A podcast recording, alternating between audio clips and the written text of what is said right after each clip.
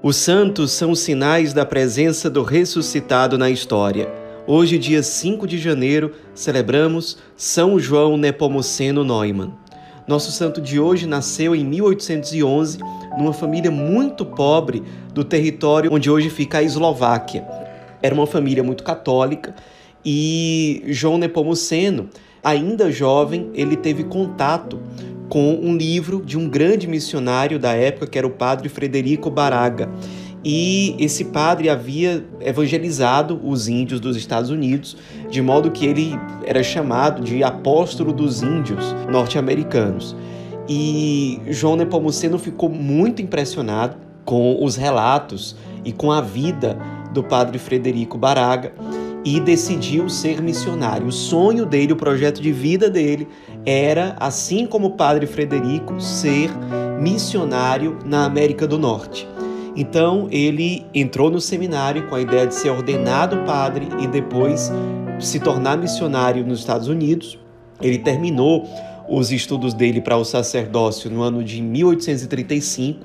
A família, como era muito pobre, se sacrificou para pagar os estudos dele e ele foi muito fiel nos estudos. Ele, como tinha o interesse de ser missionário, ele se dedicou muito aos estudos apologéticos, porque ele sabia que iria evangelizar povos que não eram cristãos. Então, ele investiu muito nos estudos de apologética, também investiu muito no estudo de línguas modernas em geral, até para ele ter mais facilidade para aprender novas línguas, e também estudou muito ciências naturais porque ele sabia que ele tendo esse tipo de conhecimento, ele conseguiria talvez evangelizar os índios, ensinando-os a construir, ensinando aquilo que a ciência poderia trazer de facilidade para a vida dos índios.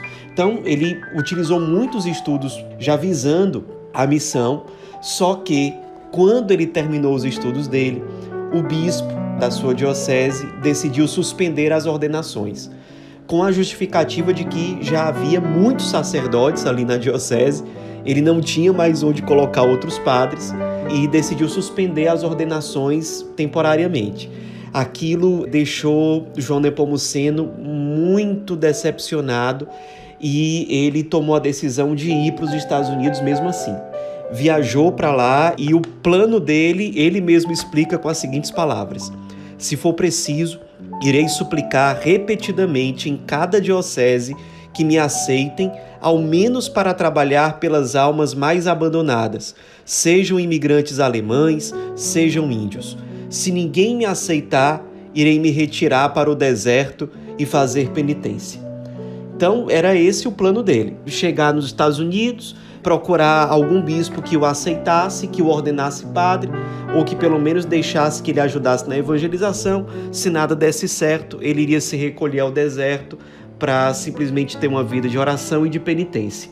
Só que ele chegou nos Estados Unidos em junho de 1836 e encontrou o arcebispo de Nova York, que se chamava Dom Dubois, e Dom Dubois ficou muito feliz, na verdade, com aquele jovem tão disponível, ordenou João Nepomuceno sacerdote e logo em seguida o enviou para uma região chamada Cataratas da Niágara, uma região muito pobre, muito difícil de evangelizar pelas questões geográficas, as dificuldades e também porque praticamente só havia índios ali, então era difícil conseguir um padre que tivesse toda a disposição e os dons necessários para evangelizar numa região tão difícil.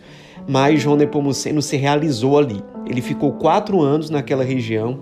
Chegou lá a igreja muito pobre, uma igreja ainda sem torre, com o chão de terra, mas ele não se incomodou. Ele passava o dia em missão, visitando os doentes, visitando as casas, pregando, enfim, participando da vida dos índios e aos poucos catequizando, testemunhando o evangelho, e ele teve muito sucesso ali. Só que ele, como padre diocesano, evangelizando num lugar distante, ele se sentiu muito só. E ele percebeu que seria interessante ele ter o suporte de uma congregação religiosa que o ajudasse na sua espiritualidade, na vida comunitária. Então ele pediu ingresso na congregação dos padres redentoristas, foi aceito e se tornou padre redentorista, fazendo todos os votos no ano de 1842. Depois, já como redentorista, ele foi assumindo várias funções importantes dentro da congregação, até que cinco anos depois dos seus votos, no ano de 1847, ele foi eleito superior geral e foi um grande superior geral. Ele passou cerca de dois anos nessa função e foi uma época em que ele esteve à frente da construção de várias igrejas, escolas, abrigos, orfanatos, hospitais para os pobres, novas casas de missão. Foi um apostolado muito intenso. E várias pessoas ficaram muito impressionadas com a enorme capacidade de trabalho e com o grande zelo pastoral, ardor apostólico que João Nepomuceno, o padre João Nepomuceno, tinha. Uma dessas pessoas que ficaram muito impressionadas foi o então arcebispo de Baltimore, que sabia da necessidade de um novo bispo para a diocese da Filadélfia. Então ele indicou João Nepomuceno para o Vaticano, para ser um novo bispo ali na Filadélfia. O Papa da época, o Papa Pio IX, aceitou a indicação e convidou oficialmente o padre João Nepomuceno, Neumann, a se tornar bispo. E a sagração episcopal aconteceu no ano de 1852.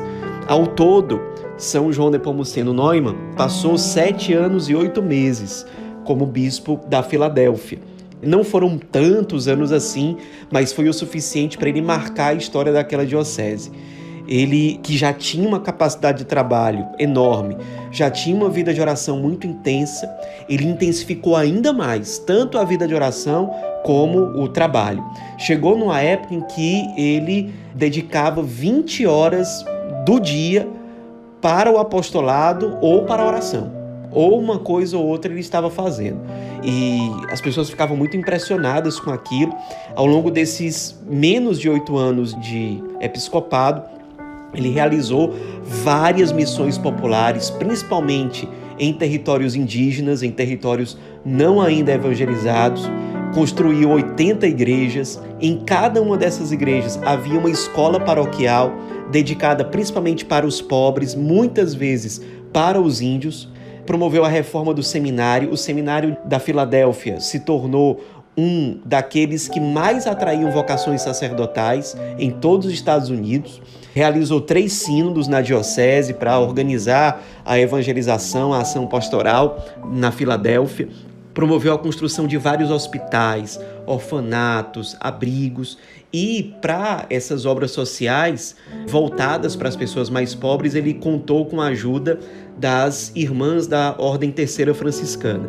Então, foi um bispo que teve também a sabedoria, a iniciativa de contar com a ajuda dessas religiosas. E depois de anos de trabalho incansável na evangelização, um bispo criativo, um bispo com grande ardor na evangelização, com grande zelo pastoral, ele faleceu no dia 5 de janeiro de 1860. Algumas décadas depois da morte dele, mais precisamente no ano de 1886, os bispos dos Estados Unidos, como um todo, pediram oficialmente ao Vaticano para iniciar a causa da beatificação de São João Nepomuceno Neumann. E essa beatificação aconteceu no ano de 1963, durante os trabalhos do Concílio Vaticano II em Roma, e a canonização de São João Nepomuceno Neumann aconteceu no ano de 1977 por meio do Papa Paulo VI e foi um momento muito solene. A cerimônia foi transmitida pela televisão nos Estados Unidos, de modo que foi uma imensa alegria, especialmente para os católicos norte-americanos, a canonização, o reconhecimento oficial da Igreja acerca da santidade desse grande missionário, desse bispo incansável que evangelizou aquelas terras, especialmente os pobres, especialmente os índios. Nos inspiremos na vida desse grande santo, desse grande missionário, no ardor que ele tinha na evangelização, da capacidade de colocar o seu trabalho totalmente a serviço dos outros, de não se colocar no centro, mas ser uma vida totalmente dada a serviço, uma vida totalmente pautada pelo amor, uma vida totalmente entregue ao Cristo, ao Evangelho, à Igreja, uma vida dócil à vontade de Deus e às inspirações do Divino Espírito Santo. Nos inspiremos para que nós também tenhamos um semelhante zelo apostólico, um semelhante ardor missionário e sejamos verdadeiramente resposta como nosso santo de hoje foi. São João Nepomuceno Neumann, rogai por nós.